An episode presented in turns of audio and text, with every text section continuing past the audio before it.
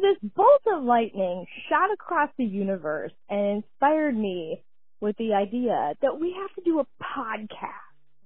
And that's what I wanted to tell you. We should do a podcast. Okay, bye.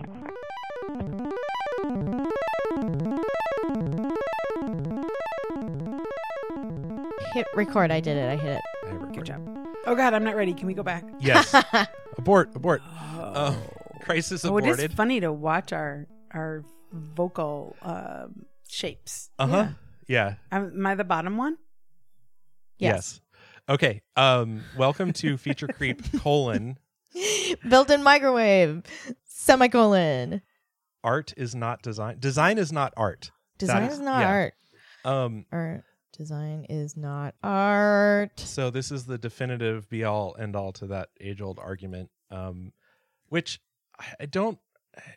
I mean, I don't run in like strong design circles, maybe. So, um, but I think that design and art are definitely two very separate things that uh, are oftentimes. I mean, I hate the fact that we have to like our podcast falls under art, right? Art and design. Like, we're, Yeah. it's an art podcast with the subcategory of design, which is not. Maybe we need to change that. Maybe we just need to like fuck off with Google and like who? I mean, with uh, Apple because It they're does the ones. seem Yeah. weird that design only exists as a subcategory of art. Yes. Well, uh, and then also before we get there, if this is your first listen to our podcast, um, welcome to Feature Creep. And we're this. I'm Ned, and there's Meg over there, and Lauren, who's quickly becoming one of our co-hosts. Um, yeah. But you have to guess which voice is which. Right. Yep. Um, The angry shrill one is Meg. The the deeper one is Lauren.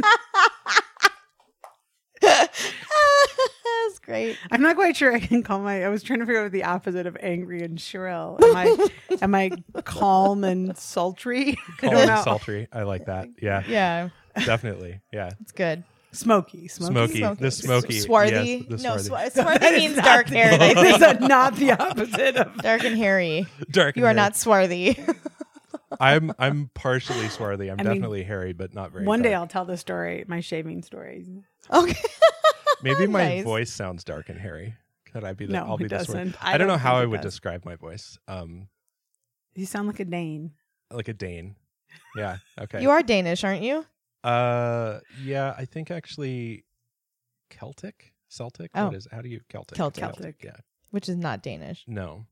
Um, I think Celtic. Uh, I mean, you know, Maybe I'm wrong. I actually, yeah, that would be an interesting history.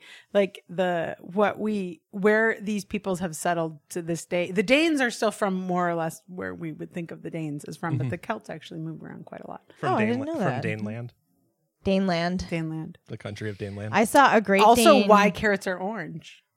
because of the Danes. Why? Yeah, the House of Orange ruled Denmark, and carrots were uh, uh, uh, genetically encouraged in the orange direction to honor the House of Orange. Is the story I had always heard. Oh, oh, that's interesting. kind of Interesting cool. food history. There's a- yes, because there's a- carrots come in lots of colors. They do. They do, I like all of the colors of carrots. I mean, there's a whole design discussion. Um, cabbage, man, cabbage. cabbage. Talk about design, Agricultural design. item design. Anyway, I love the, the comment that the only organisms we've we've manipulated, the uh, organisms we, we've mani- manipulated the most as humans are dogs and cabbages. dogs and cabbages. Oh. That's, yes, yeah. that's nuts. Cabbages. Um, Sorry, you were going to say. I was gonna say, so if this is your first time listening, welcome. And if you've made it this far, um, we're trying a new thing where we plug the email at the beginning. So if you made it this far and you want to tell us off about the things we've already said, um, or have other thoughts and ideas, you can email our executive About assistant cabbages. Dana. Yes, about cabbages at Yes. Uh, so it's Dana at fcbm.io. That's D A N A at fcbm.io.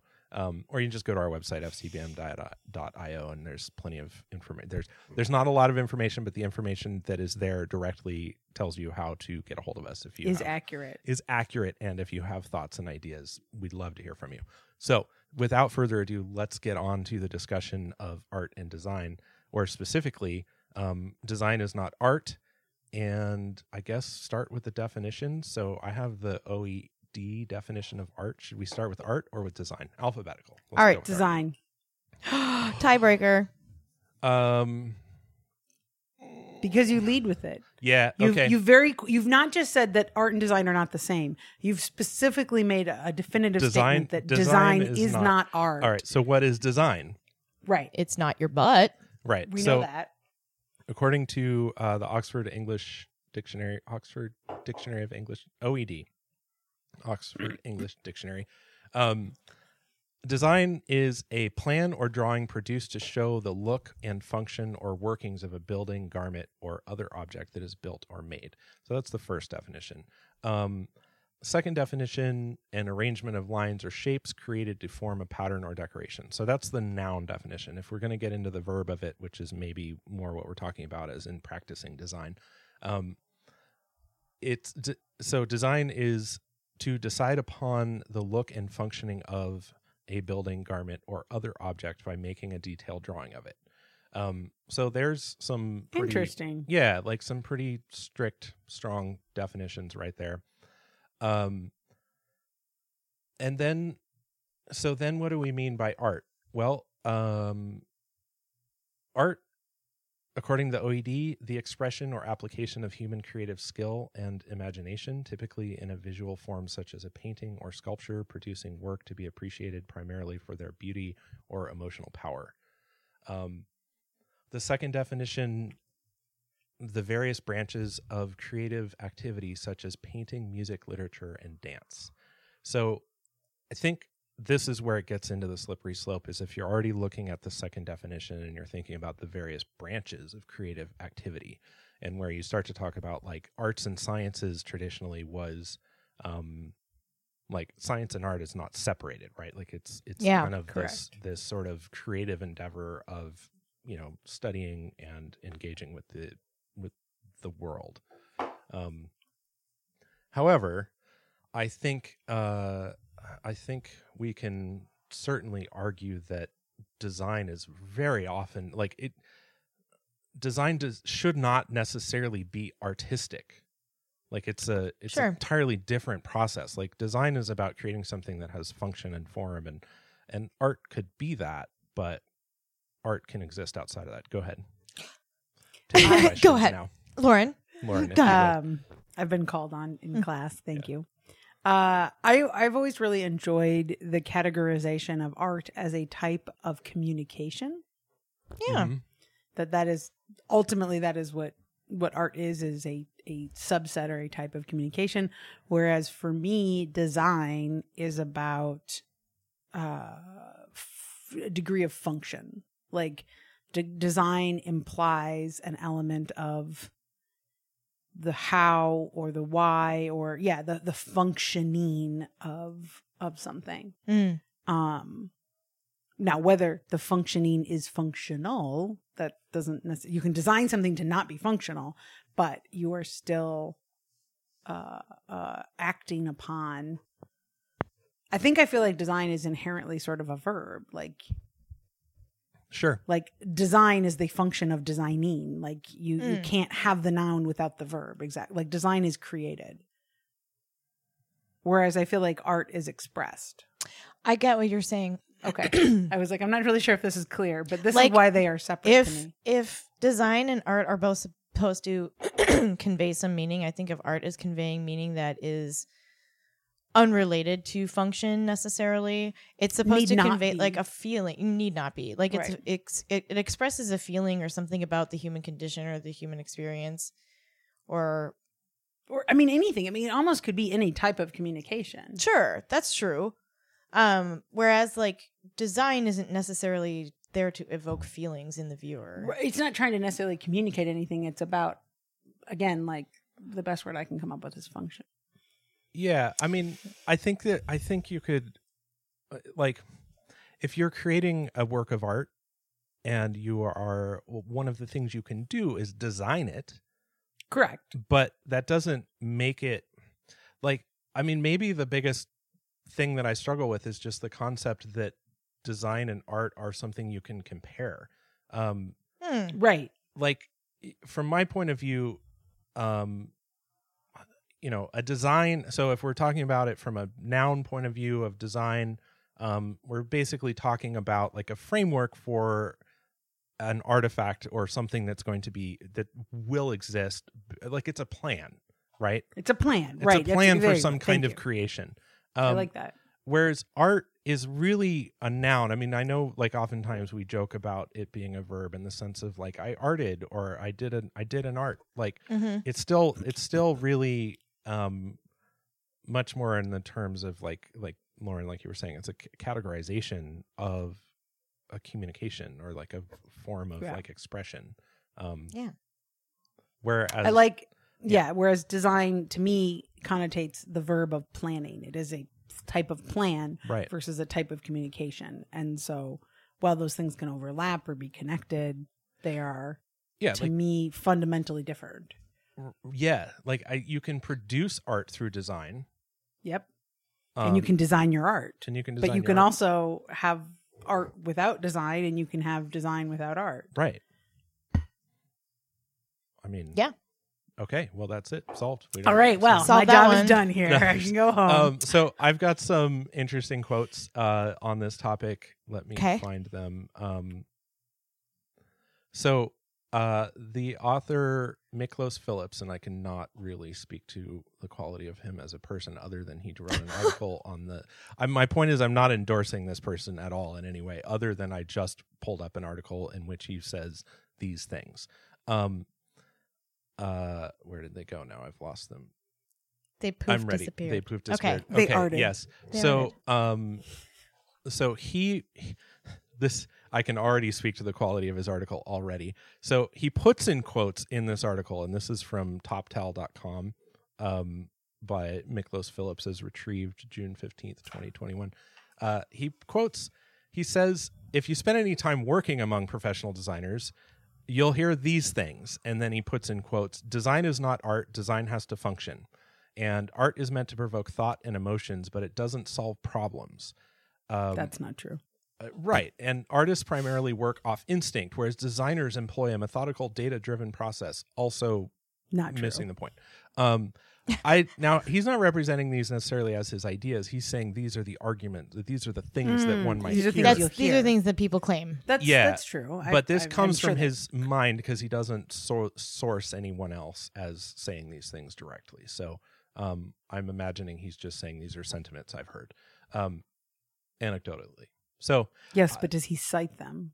Because we really know if you don't cite it. no, no, no. not That's my real. point. Yeah, I mean he doesn't cite them, nor does he say I'm paraphrasing, or he just kind of represents them as quotes. Um, The so- nameless masses, the nameless which already masses. undermines your argument. yeah, who's the they? In my of the, opinion. Yeah, who's Yes. the they of the uh, arguing masses? Um, Yes, of But- them. Uh, so we'll just assume it's him uh, making a. I mean, making an argument. I mean, my point is like he's making something up to argue against, right? Yeah. Um, and I, yeah, I mean, I think already like we don't agree with any of these statements. Um, I mean, possibly neither does he, but sure, uh, yeah, yeah, yeah, yeah. I'm not right. Um, anyway, uh, mostly I've just mentioned his name several times so that other people can go read it for themselves and decide for themselves. Um, I'm not going to make up your fucking mind for you. Um, uh, I mean, this really like the problem with this discussion is that we get down to the nitty gritty of like what the fuck is art in the first place, Yeah. which is the more interesting question, I think. Um, I mean, that's why I like framing it as a type of communication because Yeah. it sort of a little bit sidesteps having too firm of a definition. right. Mhm. Like communication is anything that is attempting to communicate. Um it kind of almost in either direction. And so like it it lets I am I am a fan of of expansive definitions of art, not hmm restrictive definitions of art. Right. Like I see no Yeah. value in excluding more things from art. Mhm. Yeah. And I see lots of value in including more things. Agreed. Yeah. Yeah. I mean, absolutely. Um, Yeah, I I'm sorry. art- if you guys brought me in to be a dissenting voice, you really, really fucked we that screwed one that up. up. Uh, uh, art definitely do- does solve problems. Like, what if my problem is I need some art right here? Sure. yeah. or uh, I'd like to. I mean, one of the biggest things art solves for me is anytime I feel the need to express some feeling or thought Right. or work through something. Like the process of creating art is a huge boon to my life. Yeah. Um, and I actually achieve similarly to you, Ned. It, it, it, for me, it, it serves a purpose of, of expression or a type of processing or, or there's a certain, you know, flow state or however you want to uh, express it. There's a, a mental state that I find beneficial uh, Mhm. when I am creating art. And I often can achieve a very similar state when I am designing things. mhm. And so to me, they are very similar, but that feels very personal. Yeah. It feels like a function of the way my brain communicates or Mhm. processes. Um, but that doesn't necessarily in any way feel universal. Right. I don't have the name. I you uh very uh thoughtfully and thankfully Ned did research. I I uh wish I had the name of the person who wrote this, but they were an art professor at uh, St. Catherine's University in St. Paul, Minnesota, and they wrote an uh, a piece on an essay on the value of art education. And a pe- and a, an element that really, and I was already like, yeah, I, I don't need to be convinced that art education is valuable, but something I had not thought of until I read this piece um, was he specifically was making the point that you know art is a type of communication, and as such, it is you know communicating or sharing ideas, concepts, feelings, or experiences, Hmm. and the part of the value of it is that it often is able to connect with somebody in a way that other types of communication can't yeah. so that as an observer or consumer or in any way person who is engaging with art you have a chance to access all of those things ideas thoughts experiences Mhm. um, emotions of other people in ways that quite probably you could not actually engage with otherwise that like the way our brains work especially when it comes to the thoughts and experiences and feelings of other people is we actually have a lot of things built into us that make us put up walls or stop. Like we're afraid of feeling things. We get defensive. We have our own experiences. And so that if art can can convey these things to us in a way that kind of like comes in the back door of our brain we actually can can really learn more. Like these things are accessible to us that might not otherwise be and i thought that was like genius Hmm. I like that. Yeah, me too. Um, and I think about like how uh, also art gives like it's like even on top of that, like or more of that is the idea of like um, not only does it help to break barriers between people or possibly like create avenues of communication that might not um, y- you know that that aren't expected like like what you're saying is like you know we have kind of our prejudices and things and sometimes art can help us like be it like look at look at ourselves look at our communication with other people or view other people in a different light um, Mhm. or basically connect with people and i think that um, art sometimes also or even more in that vein sometimes it gives you a medium of expression that is not any one of the things that we normally think of as ways to communicate like either written or Right. spoken word um, Hmm. exactly or or like you know just sort of um even just visual because oftentimes you know you can kind of communicate uh, you can meld those medias or if um you know taking a picture isn't enough sometimes you need to also have more abstract like a painting or you need to have some kind of moving image or um, but you're not limited in any way. It's like it, it it encourages people to express really abstract yeah. deep concepts of their human experience or their experience as an individual. And often express them though in these ways that you you experience in this kind of not thinking or intellect in a felt way. Right. like frequently the power of art is that like this thing this picture this this collection of notes like like reaches into my brain and almost manipulates my brain to have a felt experience Mhm. that I kind of didn't really even have to agree to or consent to or in any way like it kind of happened like often the things we feel when we experience art are are yeah outside of our maybe uh, control the way we often think about like our ability to uh, observe our experience and think about it and and uh, you know use logical rational thought to apply meaning and interpret things. And instead art is just like a felt sense. Yeah. and and to me it often feels kind of a little magical. So like you mentioned a photograph and there's like the feeling of a photograph. And then there's the feeling you can create with that same photograph based on how big it is or how small it is or how far away it is um, how in focus or out of focus it is what other things i saw before i saw that picture so like Yeah. a, perhaps an exhibit what other pictures did i show you before you saw this picture Consider the context. yeah. Yeah. And Yep. like these things, or do I separate it from any context and instead like present it kind of very devoid of anything? Um, and all of these things can change your experience of something in a very felt way. Yeah. Yeah, and I I think um like this makes me think about in terms of uh you know, if we think of design as a process and art as a a sort of a product or Yeah. like a something that is a creation, right? Mhm. Yeah. Um, like an act of creation and where design is this like tool that can help you through these processes um and i think that in art like like practicing the creation of art is um sometimes like the real value of it more than just what you've created because you it I would it agree. forces you to think about things and maybe that's kind of what I would take away from this or one thing I would suggest um, if you're listening to this and you're thinking about like oh you know I, I'm into design or I practice design or I'm thinking about design or I'm thinking about art um, any of those things like as Meg pointed out um, you know consider the context uh, these are the kinds of tools that you can experience just in doing the activity of creating some piece of art.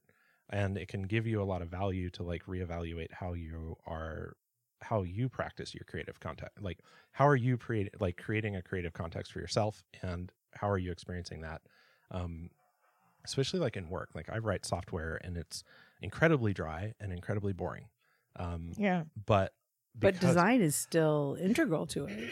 yeah and because of um like the nature of us doing this podcast every week and like you know meg Mhm. you and i have a you know long sorted history of well a short sorted history i don't know a deep and angular It's sorted either way, for sure. either. yeah um that that revolves around our mutual enjoyment of like self-expression when it comes to like creating art and creating Yeah. things.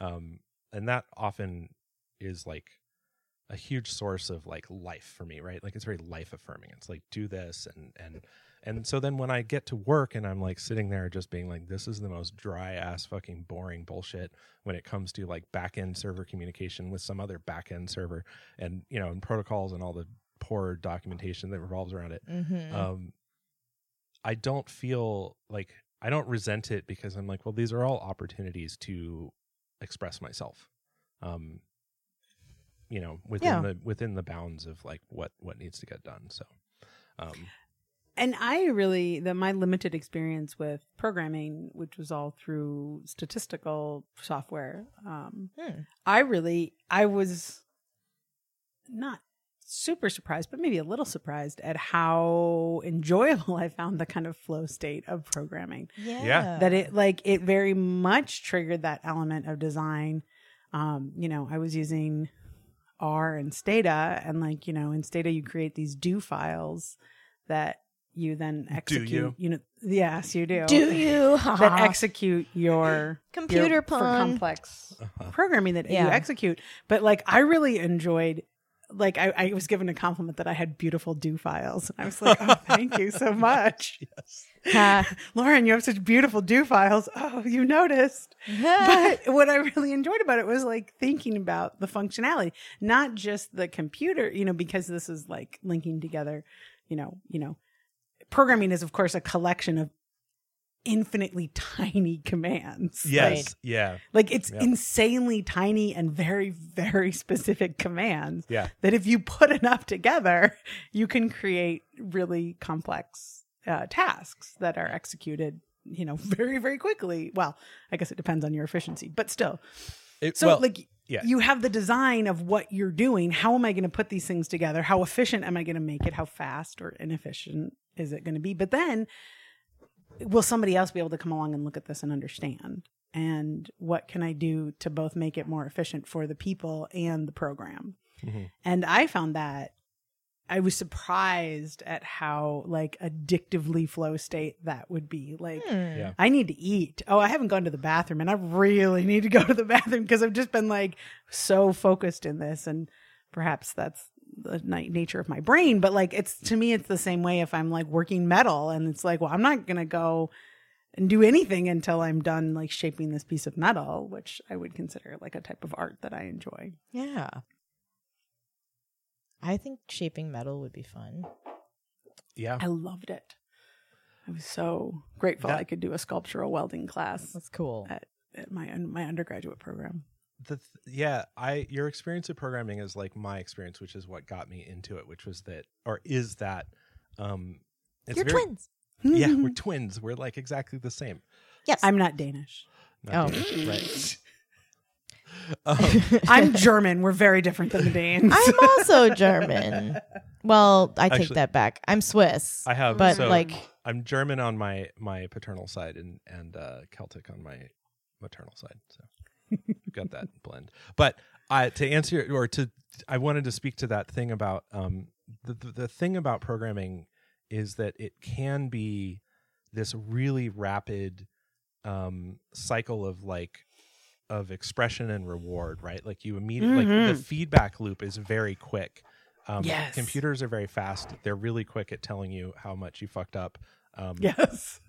which is like it, which is the joy of it because I immediately know what to do. Like I'm like, oh, okay, Yeah. I know where I'm at. I know where Did I'm that at. work? Like, there's Oh, never, it didn't work. yeah, like I don't feel lost or, um, you know, wondering like what the next thing to do is. I mean, there's there's an aspect of, um, if you can break it down into steps, right? Like you're like, I'm trying to solve a problem, and you can get yourself down to those like really minute steps, like you were talking Mhm. about, where you're just solving one thing at a time. If you can do that, then you can be pretty successful at programming.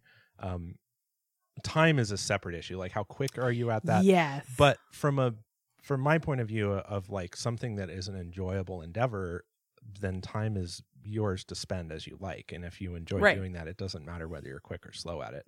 Um, I think I'm probably average in terms of time, like how long it takes me to do something.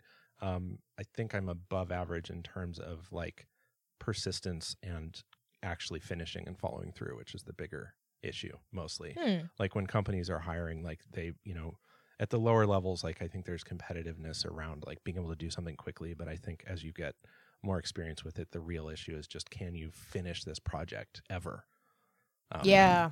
Yeah. you know I mean, I think there's also something to be said for like creativity too, of like, yeah yeah can you, you know, well, the only way I can think about doing this is a way that would take me, you know, whatever, 125 hours to write. Mhm. Like, I can only think of this really. And to me, in programming, this is kind of where the efficiency piece or the elegance really is how I've heard programmers Mm. talk about it in terms of elegance. But like, I know one way to do this, and it would be insanely slow, and I would have to write just, just so much, so much code.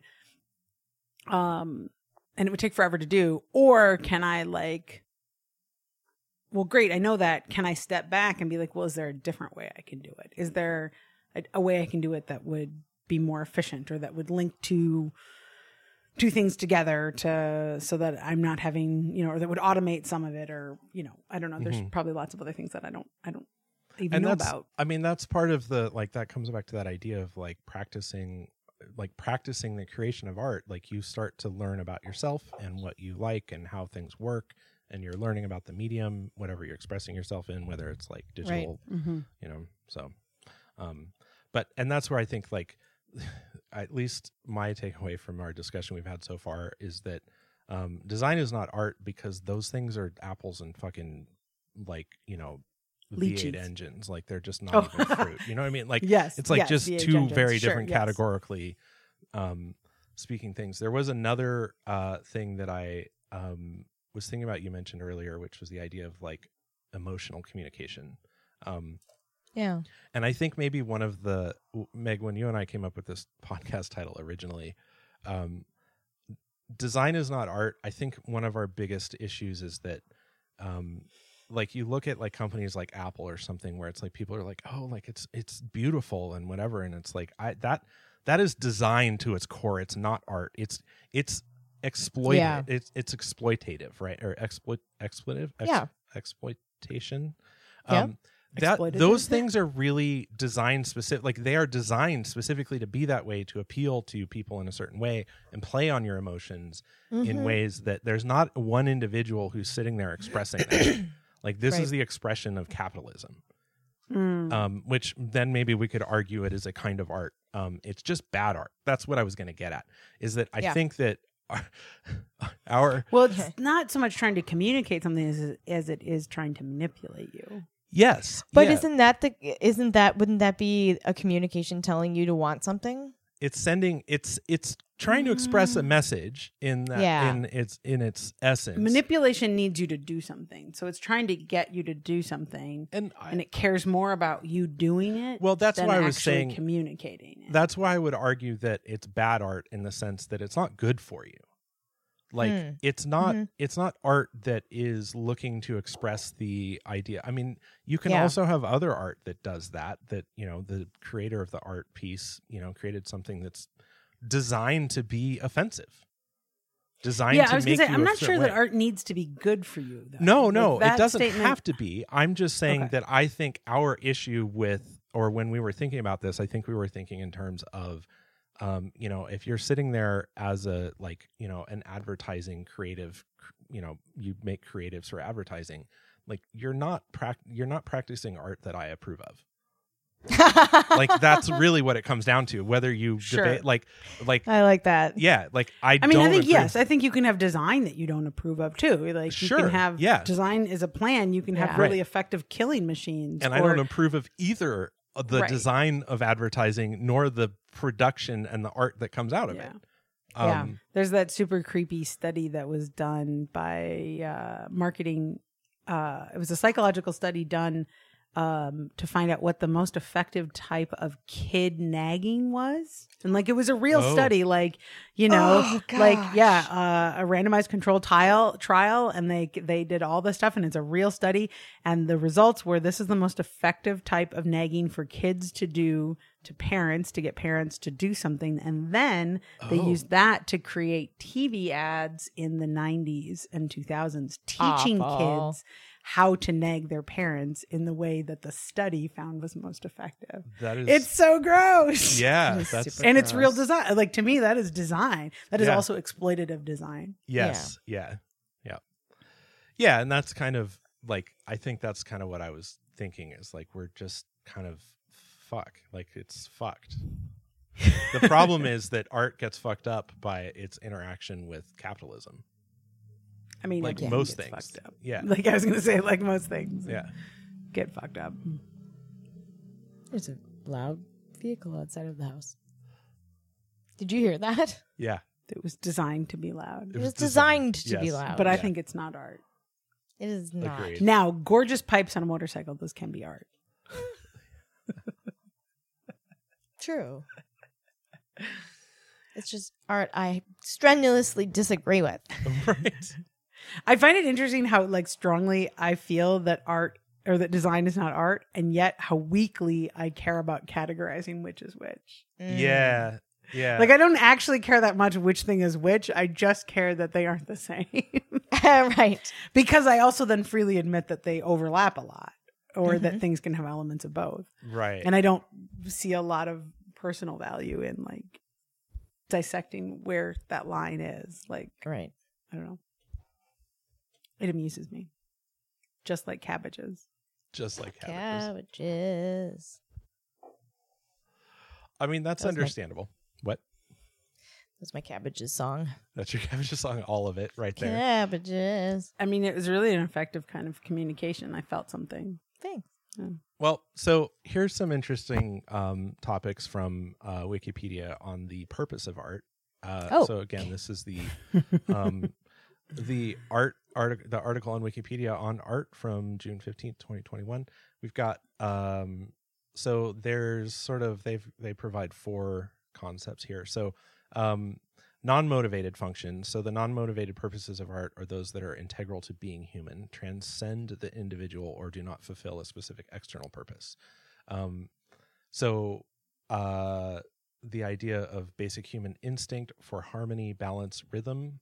Art at this level is not an action or an object, but an internal appreciation of balance and harmony, like the idea of beauty. Hmm. Mm. Um, Hmm. And therefore uh, an aspect of being human beyond utility. Um, so Well, now I want to look up what the function of utility is because yeah, that implies usefulness, and I would argue that all those things are useful. yeah. I mean, Yeah. this is it's it's a slippery slope in a lot of this stuff because I Sure. think we're we end up kind of, um, you know, devolving into like words don't have meanings or worse, like words that need to be held strictly to specific meanings. Um, Gross. which is you know i i mean i i love to argue semantics uh as much as the next person i mean that's why i got As much as Lauren. as much as Right. lauren um and i think it's important and i think it's like it has its place and the great thing about it is just being aware of it so that you can work around it. Like you know Yes. uh, like being aware of it so that you know when you say a word to somebody else you can be like okay well we agree on this meaning and if we're going to agree to like skirt away from it as an expression of this idea that's okay. We just also know where we're coming from. Um, it doesn't mean that it has to be that. So then they also say as another non-motivated function um, experience of the mysterious uh, art provides a way to experience oneself in relation to the universe. The experience may often come un may often come unmotivated as one appreciates art, music, or poetry. Um, Hmm. So, according to this article, this quote from Albert Einstein, man, like the man is That was like, this so- one time at Burning Man Yeah, at jazz camp. at Jazz jazz, camp. camp. Um, I have some stories about this one time at jazz camp. Um, the most beautiful thing we can experience is the mysterious. It's the source of all true art and science, uh, according to Hmm. Albert Einstein. Um, Say that again. You repeat that again? Yes, please? the most beautiful thing we can experience is the mysterious. It is the source of all art and science, all true art Huh. and science. Um, so uh, another, a third non-motivated function of art might be, or they're suggesting, expression of the imagination. Art provides a means to express the imagination in non-grammatic ways that are not tied to the formal formality of spoken or written language. Unlike words, Mhm. which come in, sequences and each of which has definitive meaning, art provides a range of forms, symbols, and ideas with meanings that are malleable, which is something we kind of talked about um, Mhm. or mentioned as like a pretty strong value of art. Um, and then the last one is ritualistic and symbolic functions. In many cultures, art is used in rituals, performances, and dances as a decorative as as a decoration or symbol. While these often have no specific utilitarian uh, motivated purpose, anthropologists know that they often serve a purpose at the level of meaning within a particular culture. So I think, um, based on that sentence, the author or authors are trying to convey the concept that um, utilitarians or utilitarian, or uh, as they put it, motivation purpose is not necessarily. It doesn't mean that these other things don't have purpose. They're just not of that category of utilitarian, like utilitarian. Mhm. Um, Sure. which maybe in this context i'm guessing means more in terms of like needed for survival or um, you know uh, like like short term goals right like needed for biological process or needed for immediate like functional process in your immediacy um, not to say that you know there's plenty of studies to suggest that having some harmony around your mental state is really important to Is, continue is to essential. survive Or yeah right. Or Like- the the the necessity or or like essentialness for survival of connection. And I've Right. heard a lot of stuff that talks about art as like the foundation of community. mm-hmm. Yeah. That that art is one way and a very important way that communities experience a sense of community um or um things with shared meaning is a way that communities is a type of glue for community i Mhm. should say. Maybe that's a better way to put it. Yeah. Well oh and so, so community is very uh, essential. Yes, yeah, and maybe what we can um, we can kind of revisit the idea of the non-motivated functions by looking at the sentence again, which is at the top of the article. They say non-motivated purposes of art are those that are int- are are integral to being human, transcend the individual, or do not fulfill a specific external purpose right um, and as opposed to the motivated functions, um, motivated purposes of art refer to intentional, conscious actions on the part of the artist or creator. Um, Mhm. So, for instance, these may be. I was to- petting the cat. Say that last one again. Sure. Sorry. Is that He's what really they're calling handsome. it these days? He's a deaf cat. When you touch him, you can't hear anything. Yeah, but You can't- or really he can't. Wait. He can't. He's these big blue eyes. He's very handsome. so, uh, sorry, Can we tell motivated. everybody the cat's name? No. Is Big it White. Mm, it's big white. It's Big White.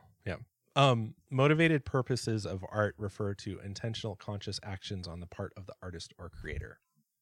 So, Okay. these may be to bring about political change, to comment on the aspect of society, to convey a specific emotion or mood, to address personal psychology, to illustrate another discipline, etc., etc. Um, or simply as a form of communication. So, again, like I think anytime this is where a lot of discussion around art, I think people get a little sort of um, put off by it because it's like, well, fuck you, like nothing means anything, and it's all just a fucking Mhm. weird continuum of gray goop, like, um, and I, I think, and I get why people feel that way. I think you could look at that statement and you could probably look at some art and be like, oh, that's clearly very politically motivated art, or that Sure. art has a really specific purpose and there's no question in Sure. my mind. But then other art you might look at and be like, eh, like it could be interpreted, right? And now we're getting into the idea of like, you know, trying to categorize art is always difficult. And one of the Yes. reasons that art is so great is that it oftentimes its whole purpose, or oftentimes people create pieces of art with some goal of being like, I'm going to push outside of this stupid boundary that I learned about in art school or that my teachers tell me, Right. or like, you know, I'm not fucking fuck you. I'm not coloring in in between the lines, um, you know, of whatever those happen to be. So, um, yeah. And like a part of what you were quoting in in one of the quotes you have read recently was talking about like art as a function of creativity yes, yep, or as an ex- uh, um, uh, imagination as a uh, Right. exercise for imagination. yeah, expression an of expression the of- imagination. yeah, Yeah, yeah. Yep. And so I I do quite enjoy the connectedness, interconnectedness of um boundaries and creativity. Mhm. That like rules sort of inspire creativity. Like some Mhm. degree of constraint Yeah. I often feel like produces more creative right. works. Yeah, I mean, because that's you wh- need sort of something to foil against or work outside of or you know. Sure, yeah, it gives you something to push off of, or to destroy, or to interact with, or Right, right. um because yeah i mean it's sometimes just floating in a gray void of un- non-sensing and non non-relevance is not where you want to be when you're trying to like have I almost always need some Mm. seed or some Mhm. parameter, I feel like, for my most enjoyable types of creativity. mm-hmm. sure If you ever uh, want a, a dinner recommendation from me, I usually will ask you for a 'Cause something a, to a push shape, off from a, a shape, a color, or a, a favorite comic book character. oh. nice Mhm. i don't I And don't- honestly, it really doesn't matter what you say. I just want something. uh-huh. Yeah. Anything yeah to. yeah Yeah. yeah That's to, again to interact with. Not that recommending food is necessarily art, but Well, I guess in this context it is Yeah. sure it's an act of because I am trying to like communicate Yeah. with somebody Yeah. Definitely. or create a shared experience. There's. I like how art can remain mysterious, but design is like it has to be really clear if it's good. Mhm. I do really like that. Yes, maybe that's the other reason I feel so strongly that art and design because I I'm not super interested in debating whether art is good or not. Like I can talk Right. about my experience of art, whether I enjoyed it or didn't, or found it useful or interesting. But I'm not really interested in defining it as good or bad. But I'm totally down for Yeah. a possibly semantical discussion of whether design is good or bad. right right Mm-hmm. Yeah. I quite enjoy discussions of design. And I- how to improve it too when it's not good. Like I feel like that often it ins- it's like this is not good and it inspires then and this is what would make it better or here's Yeah. why it's not good. yeah Meg- Part of the reason we even started this podcast was because we had a lot of things to bitch about about design. yes yes Like, Who designed this? It fails. yeah Fails it. It yeah. fails at being itself. mm-hmm. W- maybe because design so clearly because it is a plan, like it, there is something you are trying to execute. Right. And so it- it is so much more satisfying then to be like, well, did this achieve its plan? Like, did this plan execute this thing or not? Right. Right. Um, whereas with art, like there isn't necessarily that. yeah. I mean, sometimes you have no idea. You're like, I don't know. It just there it is. Mm-hmm. It's a super shiny, Mm-hmm.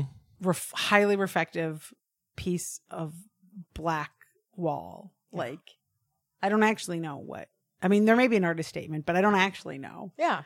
So I can't tell you whether or not Like, they achieved it or not. Yeah. like I mean, But one- it sure as hell is interesting to interact with. I can think of like a, it is so shiny. a series of like really crappily designed things that actually, in some ways, become art because of the nature of them.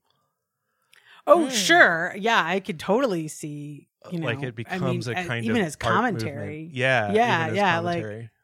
How poorly can we design? I, I like that. I hear that. And i think instantly my creativity goes to how poorly can we design uh, things you uh, simple things that you interact with on an everyday level. So like how poorly can we design a door?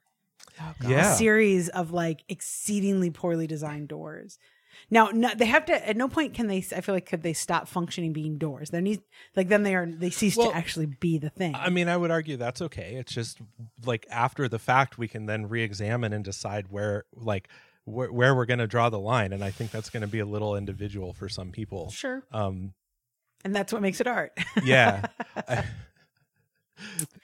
like i i love the idea of like really dysfunctional things like a door where you go to touch the handle and it just completely falls apart. Um so there you have to figure out a different way to operate the door yeah. because the handle isn't there anymore. Some and then uh or like a really inefficient opening method where you have to Yeah. like like disassemble the whole door. Maybe it's like individual bricks and you have to like take every brick apart. Yeah. Like you know Or like you know how a door is like it's sort of the divider between over there and in here or Mhm. whatever. If you Mhm. had a door that didn't divide didn't divide, so it was like there's the door frame and then the door itself is just a frame and then there's like nothing in the center. sure I mean, what about like sort of metaphor, the metaphor of doors in the sense that you're kind of, um, you create the idea of a door, like, uh, uh, you know, it's like a transition from one space to another, Mhm. or it's like you were saying, like it's a divider, but it doesn't actually have any Portal? physical, yeah, like a portal. Um, i think there's a video game about that like oh yeah definitely yeah um i mean i'm just kind of imagining like you know you could create doors in ways that would be uh like for instance um if we're talking about like liminal spaces mm-hmm. and you have a room like your living room and you can go into the living room and it's a living room and you can sit down on the couch and you can watch TV or you can like you know put your feet on the coffee table or you can drink a cup of coffee with a friend.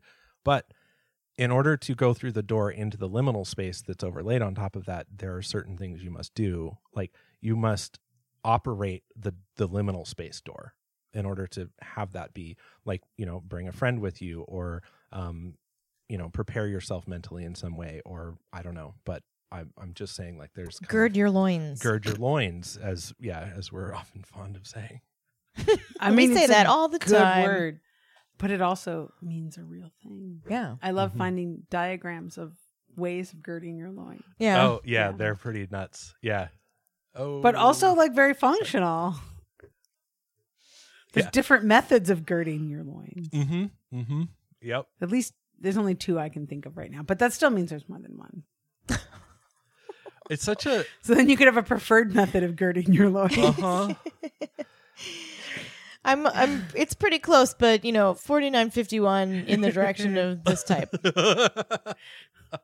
Loin girding design. It brings up a whole spin-off podcast series on right You know what kind of design I think is like super crazy and grim and like not the type of design that I'd ever be very good at, I don't think. I'm guessing now I have several in mind, but I want to hear yours. Uh, well, I went down this internet wormhole one day about medieval torture devices. Oh yeah. I'm like, how the fuck did anybody think this shit up? Oh, I know. Like, what kind of a fucking headspace do you have to operate in to produce things like that? I. Oh my gosh. Talk about uh, toxic design. Yes. Yeah. Yeah. Because then you even watch them evolve, like in the way that most design does, Mhm. to be easier to use Ugh. or more effective at causing pain Mhm. or Mhm. less likely to break or to fit more people. Like it's I think- terrible. I kind of think it's funny. Also, speaking of like weird forms of torture, how like they w- they used to like like in your people's country, Ned, they used to like do all kinds of ridiculous things to punish and then kill people. Like we're going to draw and quarter you, and then we're going to burn your body parts, and then we're going to bury them, and then we're going to dig them up, and then we're going to hang them on a thing, and then we're going to like light them on fire again. Right? Yeah. It's like okay, I you guys could have stopped a long, five long time five ago. things ago. like five Right. moves ago. Yeah. Right. Super weird. And these were things that were like handed down as like a sentence. Like you had Mhm. to you had to carry these things out. It couldn't just be like we're gonna hang you. It's like no, we're gonna hang you. Then we're gonna cut you down before you're dead, and then we're gonna draw and quarter you, and then we're gonna tar and feather you, and then I- we're gonna. I also love the like evaluation of of um kind of quote unquote humaneness. Like which order you do those in is like a humane act, you know, kind of like which degree of horror we put you through Yeah. is is how we evaluate our humaneness, which to Right. me it just seems like such a backwards way Listen, to it. Listen, it's inevitable that you're going to die, but we're gonna do it nice. right. I mean, I was just recently watching a thing on on uh, heat in prison, specifically looking at the Texas uh, Oh, prison yeah. system Oh. and and their refusal to install AC and, and what whether that, that, means. meets meets humanity or humane requirements. Uh, no, actually, it's been called out by the Oh. World um, uh, Human Rights. I can't remember Human Rights Watch, maybe. Yeah. I mean, I don't, I, I'm not I mean, positive, Texas but I, only I state, just but- recently read about this also, and I'm sure I read the same thing that you did, but I don't remember who. I mean, my do we mention brand name television shows because that's what it Sure. was. I, this was Oh, this week tonight That's with John right. Oliver. Oh, yeah. No, he's Oh. great. It was I on enjoy that Prison show. Heat. When have we seen that one, hon? It just happened. We'll have to watch it. I mean, we always watch it, but no, I'm extra motivated to watch it because we're talking about it right now. Mm-hmm. Right. I wish and we there had is some a Fritos. relationship to Texas within this room. I'm just Mhm. not gonna. Out There's a anybody, pocket Texan in here. Pocket Texan. Nice. He's adorable. um yeah i i love how like you know growing up uh i grew up in kind of a navy town and so i got a really strong message of um you know america's pretty fucking great and everywhere else is like not as good Oh to yeah. like like how lucky you are to like live Mhm. here and stuff and and as i get older and especially recently it's just like we're not like you guys come on like we're not like our human rights violations are like really just skyrocketing recently it's like get your shit Mm. together like Yeah. this isn't this isn't that great of a place to live even even the Come most on, privileged of us on. Right. I mean, you know, which which is always such a I don't know how to describe the feeling I have. Like there are legitimate things that I think America has to be proud of. A And hundred like percent. actual Yeah. things that that Right. are unique or interesting or relatively unique to this country. Sure. And it always feels so, I don't know, sad, disappointing, like yeah yeah, such a letdown that like there's so few of them, I guess. yeah Yeah. I mean, we, I- sh- I we sort rem- of deserve like a participation ribbon instead of a trophy. right I still have a very vivid uh, talk that Neil Gaiman gave about the Hmm. comic books legal, the comic book legal defense fund, and and him sort of talking about the difference of being raised in a country that does not have a constitutional free speech protection, and then moving and living and operating as an artist. You know, for a time operating as an artist in both, but you know, Neil Gaiman spent his more uh, f- uh, the portion of his career where he was had more success within the U.S. and sort of saying like Mm. what what, what what is that like? What does that perspective give him? And what are some of the things that we sort of take for granted? And and it was very insightful for me. And it was one of those things that made me proud of my country and that I think of when I hear other people talk about things that are make them proud or when I hear other people talking about the sense of American pride, which so often actually means something very different and in my mind kind of quite gross and and more along the lines of what you're talking about, Ned, where it even is also like, let's ignore these horrors, these human rights violations, Yeah. Yeah. and Right. like under this pretense that we're great at everything. Yeah. which of course is Like it's uh, I- lie. it's so it's the lie is so thorough that it's like, well, that couldn't happen here because it's America. right. It's like a non-starter. and it's to me, it's Yeah. made me so sad because it's like, look, there are real things we have genuine reason to be proud of. Yeah.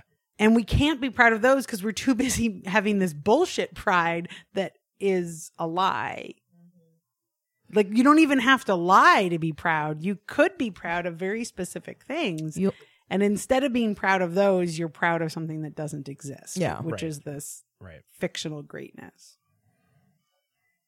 American exceptionalism. It's sort of the way Christianity defines itself as the normal religion. Ugh. How few people, when they talk about God, say the Christian God. Right. Right. They just, when they No. say God, they mean, well, you know, the normal God. Oh, well, sure, we could talk about, you know, those other religions' gods. And it's like, no, no, every religion has that Their religion's own- yeah. God. Yeah. Right. Mhm. I don't know. Yeah, it's a little presumptuous. Tangent. Mhm. Little presumptuous. Tangents are fine. I'm gonna make in the notes here. Who's God? American tangent.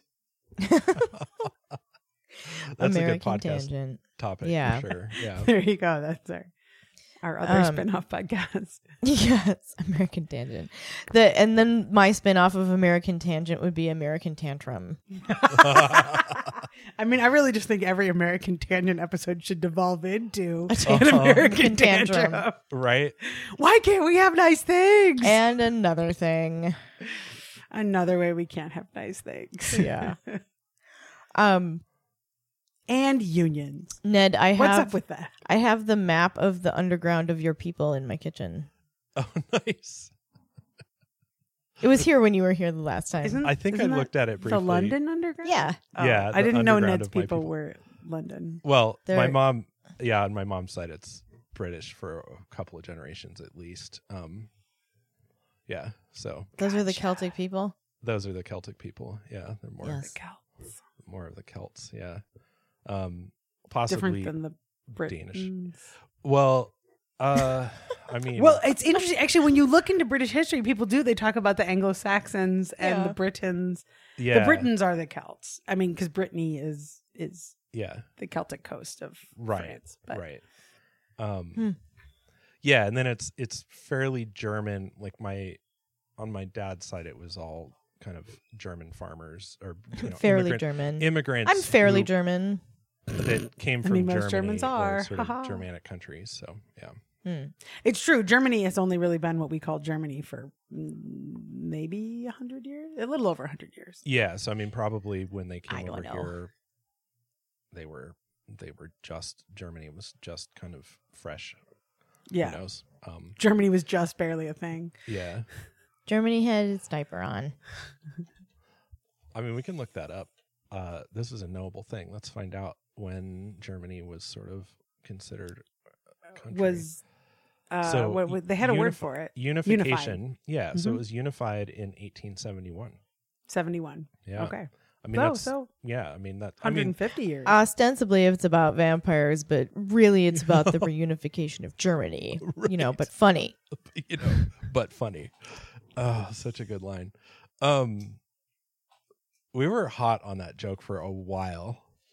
Yeah, it's a great joke. It's very funny. It's, it's really good. Yeah. I don't know what this joke is from. It's from a movie called Orange County that was made when we were in like just out of high school. Yeah. And it stars Colin Hanks Mhm. and Jack Black and Catherine O'Hara and um, John Lithgow yeah. and like some other people, Mike White and Chevy Chase and I am aware of it. yeah, So- it's really funny. Yeah, and the scene is um they're at like a college party. They're at a college party on the Stanford campus, Yes, yeah, and the and guy. Sean's girlfriend, who is oh Sissy Spacek's daughter, That sounds right. yeah, she is flirting with a guy on the front steps of this party because she's mad at Colin Hanks' character Mhm. Sean. Because, he's like a loser, right? He well, no, he's not a loser. He just did. He was just kind of a jerk. Oh, okay. Um, and so she's just she's talking to this guy at a party, but she's not like trying to sleep with him or anything. Yeah. And he's like kind of she, she's a senior in high school. Sean's a senior in high school. They end up at Stanford because he wants to get in there. Sure. And they've got this big scheme to get him in. It's a long story. Anyway, they're on campus and she's talking to this guy named Kip Yeah, Kip. and Kim Kip is like trying to impress her and he's like some college guy and he's like, "You know, I wrote a screenplay." And she's like, "Oh yeah." And he's like, "Yeah." She's like, "What's it about?" He's like, "Well, ostensibly it's about vampires, but really it's about the reunification of Germany." you know, but funny. you know, but funny.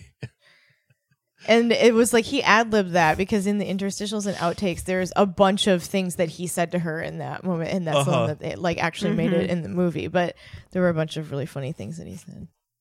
And they all start with, well, ostensibly it's about, and then it follows with, but really it's about blah, blah, blah. Yeah. And like totally disparate things like vampires and the reunification of Germany. but funny. You know, but funny. But, but funny. Um, I actually, for a moment, was like, "Is that a what we do in the shadows reference?" Oh my that I just God. don't also solid. Yeah. So good. Uh, do you like the television show or the movie or both? I have only seen the television show. I Ah! have not Oh. seen the movie, The Then- movie is incredible. but I quite love the talent. I mean, like, I love.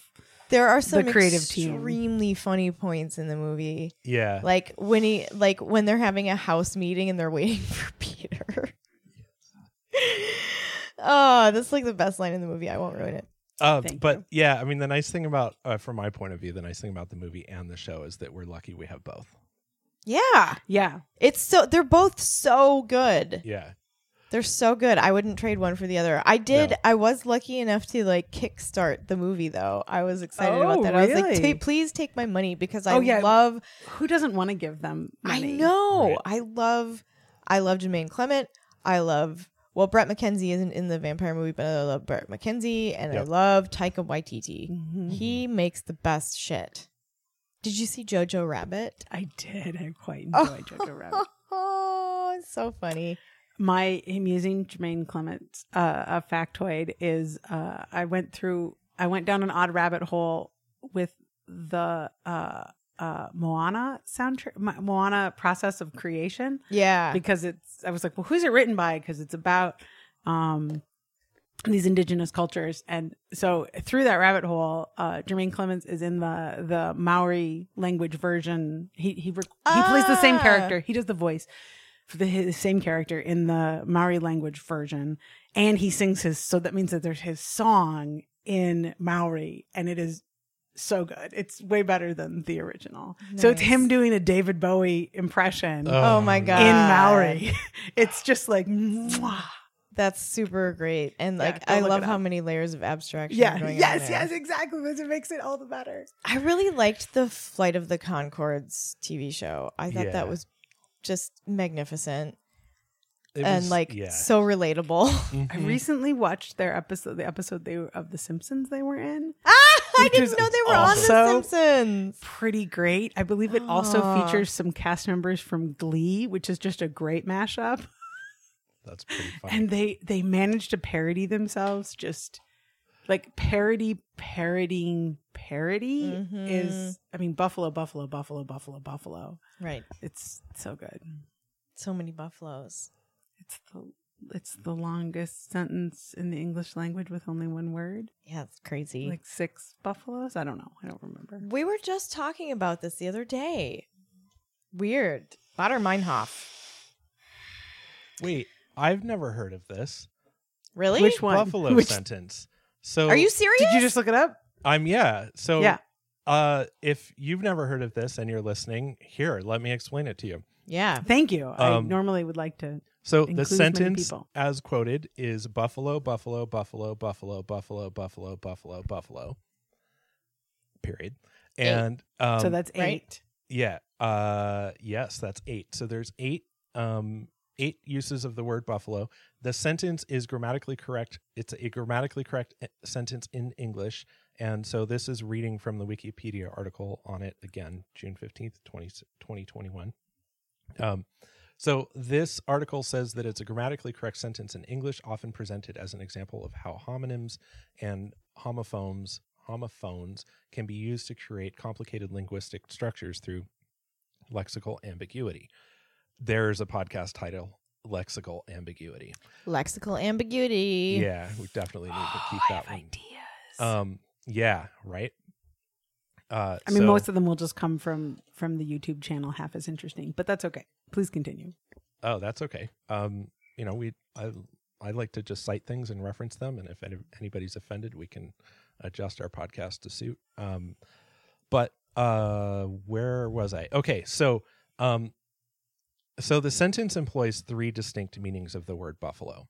Uh, it employs the proper noun to refer to a specific place named Buffalo, the city of Buffalo, New York.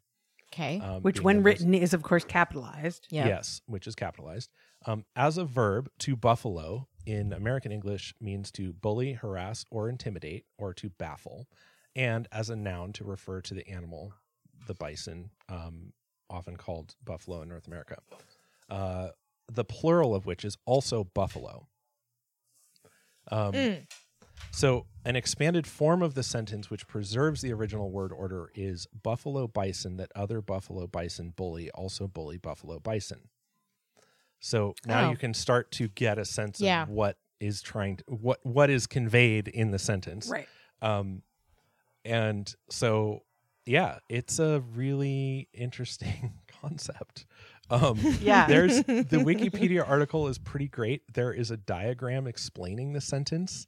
Yes. Um, What I have always wanted Yeah. is someone to, you know, the way when you hear Shakespeare read by by or performed by great Shakespearean actors, yes, it it it rem- often you can not worry about the words at all and tell what they're trying to say through um through intonation and through sort of delivery and with the buffalo sentence most people just read it as you and i did which is just Yes. buffalo buffalo buffalo buffalo and that arguably a big piece of of verbal communication well written to some degree as well is sort of the the intonation um, so when it's written you have things like capitalization and periods which give you some way to begin to start navigating the sentence because Right. they aren't they don't all look the same Clues. right but i would really love to hear someone say it with like all the intonation that would Right. normally come along with with that and that's something i've always wanted yeah. I don't. I. I mean, I can imagine like Sir Patrick Stewart or somebody uh, pulling that off. Um, yeah, I mean, I would like to do it, but I, I actually, well, I know of this concept. I actually don't understand the sentence well enough to feel like I could. Yeah. Yeah. Yeah. It's um, it's pretty interesting. Buffalo, Um, buffalo, buffalo. There's also another. There's a simplified parse tree, oh, which is pretty cool. I like just the, there's also a name simplified, Simplified parse parse tree. Yeah, so a simplified parse tree uh, is a tree that um, basically categorizes things. So if you imagine if you take the entire sentence, all eight instances of the word buffalo, and you Mhm. write, you basically, that whole thing is considered the sentence. And then you can break it down into two parts a noun phrase and relative clause. Um, sorry, no, a noun phrase and a verb phrase. So the noun phrase consists of the first one, two, three, four, five instances of the word buffalo. So that's the noun phrase. So the first part of the sentence, buffalo, buffalo, buffalo, buffalo, buffalo, is the noun phrase. And the uh, verb phrase is the buffalo, buffalo, buffalo, the three at the end. Um, so then now, yeah. So now let's just Wait, I'm look- sorry. Could you repeat which one's in which category? Absolutely. So No. the last three words, the last three instances of buffalo count as the verb phrase, and we can break that apart um, to make more meaning of it. So there's three words. Let's just look at the verb phrase buffalo, buffalo, buffalo. So the first part of that is lowercase buffalo. The second part is uppercase buffalo. And then the final buffalo is lowercase again. And so, The final buffalo. yeah. And so you can break up the verb phrase into two parts. One, which is the verb. So the first the first instance of buffalo or the first word of the verb phrase is buffalo, which would mean to bully. Um, and then the second part of it is the noun uh, is another noun phrase, which is buffalo buffalo. Um, Mhm. And so that part breaks up, Which into- means a group of buffalo from, From the Buffalo, city New Buffalo. York. Yes, yeah, exactly. And so the last, the verb phrase of the sentence can be thought of as bullying Buffalo from Buffalo. Mm-hmm. Um, so there you have, so now you're left with the first part of the sentence, which is only five buffaloes. is following along so far?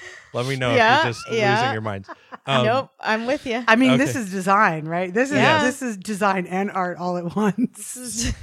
so the second or so the first part of the sentence now we've we've i think it's fairly understandable what the verb phrase is it's bullying buffalo from buffalo that that part makes sense That makes Um, sense. yeah that so part makes sense.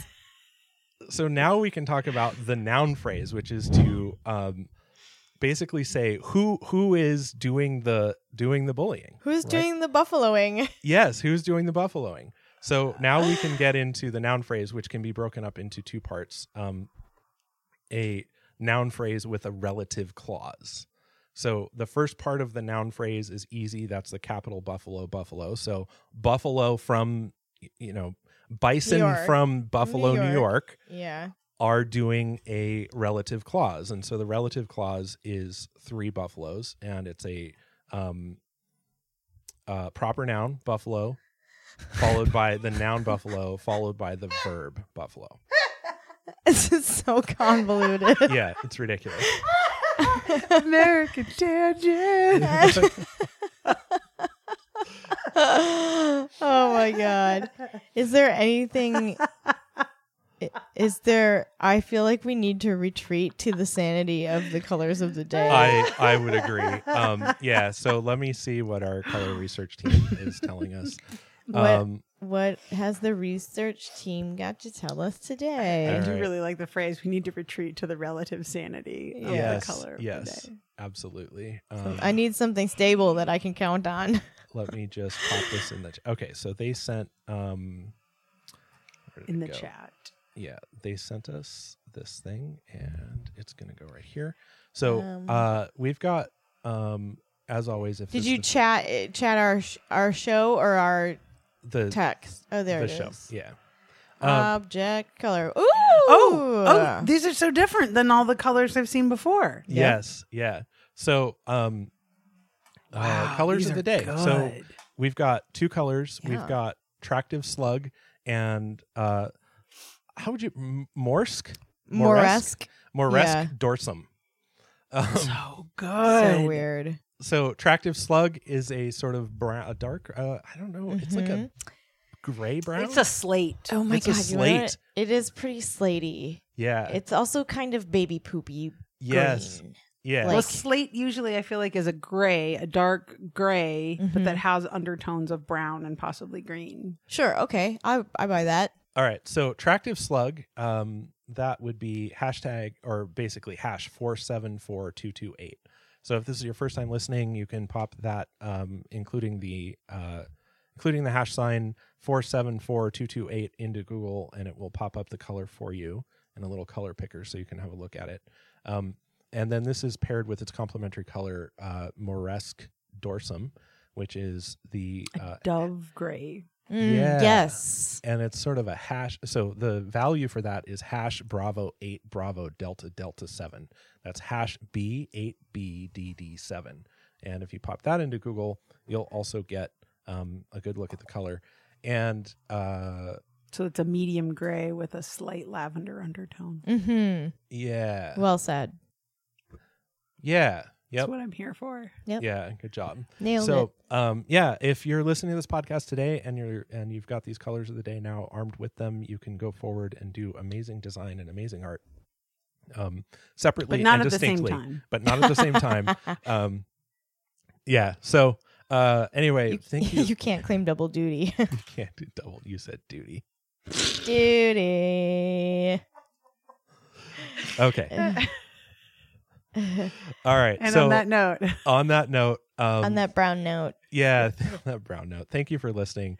As always, we'd love to hear from you. Um, we'd love to get your email. is probably the easiest. I know we're on social media, but nobody uses that anymore. So, um, I mean, only old people. only old people, and that's not us. 'Cause We're it's cool, like- hip, and young. a devastating, horrible wrong turn that the internet took. And we're all going to look back at it someday and be like, remember when we did that really dumb thing for a bunch of years? I- Thank God we don't do that anymore. I don't know if either of you spent any time on Pass internet forums, like in the early heydays of the internet.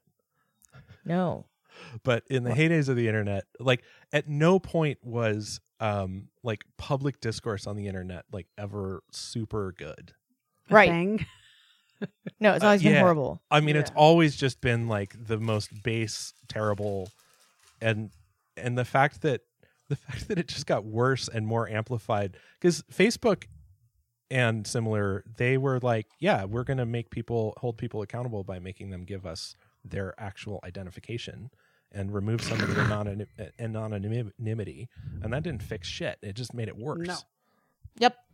anyway um yeah i don't know that's all i got okay Thanks. thanks Bye. everybody okay bye Thank you. Bye.